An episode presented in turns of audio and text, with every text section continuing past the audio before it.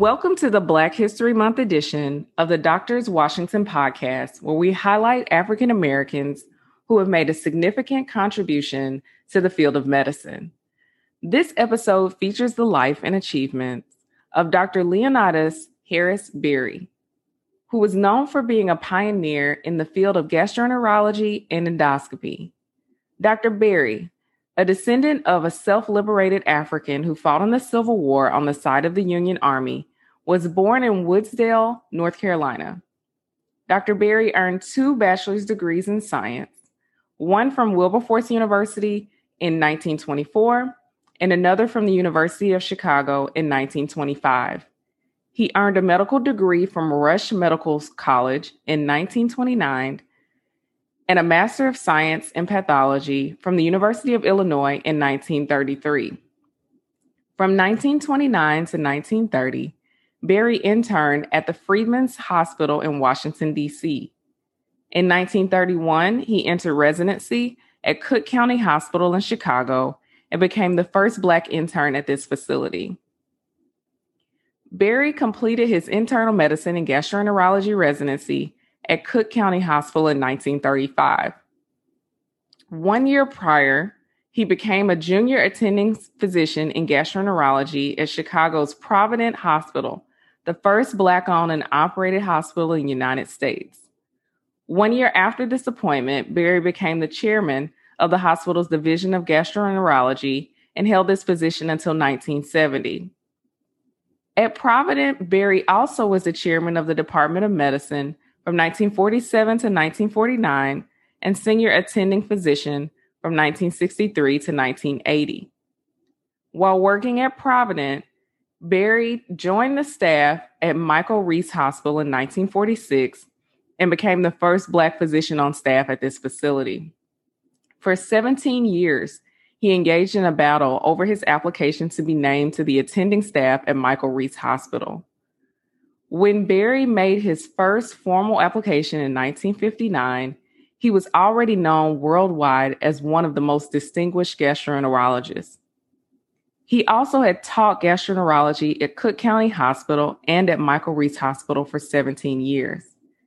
Yet he was repeatedly deemed not qualified for the rank of attending staff.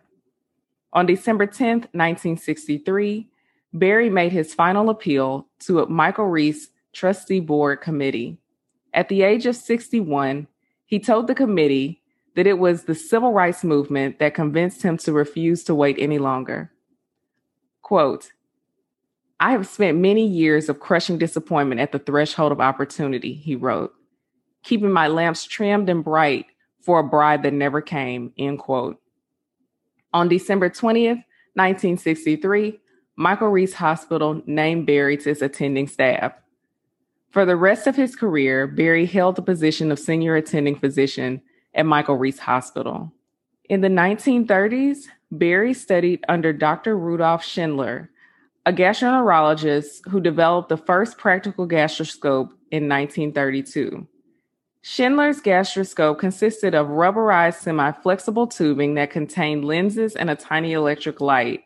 By sliding it to, into the stomach via the mouth, an examining physician could observe a living stomach. After learning how to operate the gastroscope, Berry began using this instrument to study the lining of stomachs of individuals severely addicted to alcohol. In 1941, he presented his findings in a paper at the American Medical Association's annual convention, becoming the first African American to present a paper to the AMA.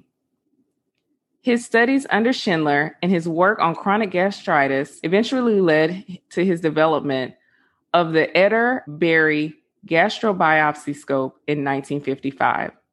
This device was the first direct vision suction instrument for removing diseased tissue from the stomach for microscopic examination.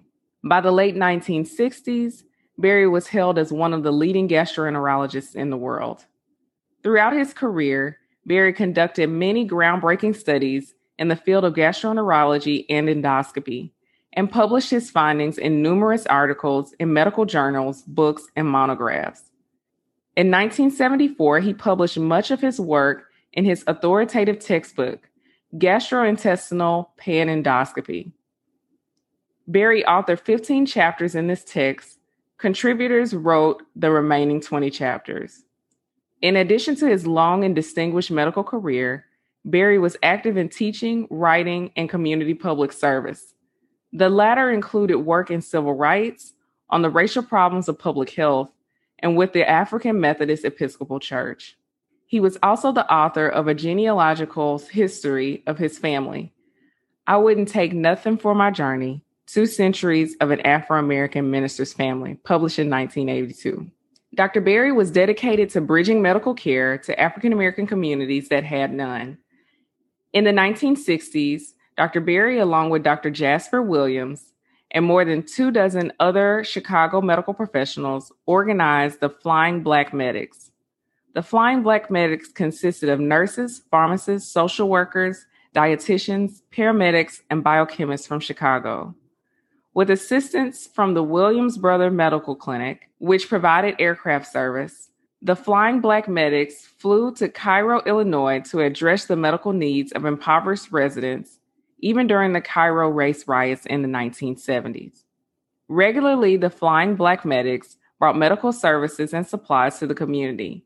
They also set up a medical clinic in the basement of Ward Chapel AME Church in recognition of Berry's pioneering contributions to gastroenterology and to ensure continued work in the field, the Berry Society for Digestive Diseases was established in 1980. As stated in the Society's bylaws, its purpose shall be to unify physicians, surgeons, and other scientists in the broad field of gastroenterology who are dedicated to encouragement of continued excellence in clinical medicine, research, and educational field with high priority and emphasis on human values for all patients, regardless of race, sex, and religion. Berry married twice in 1937 to Ophelia Harrison, in 1959 to Emma Wilson. With Ophelia, Berry had one daughter, Judith Ann Berry. On December 4th, 1995, at the age of 93, Dr. Berry passed away at his home in Chicago.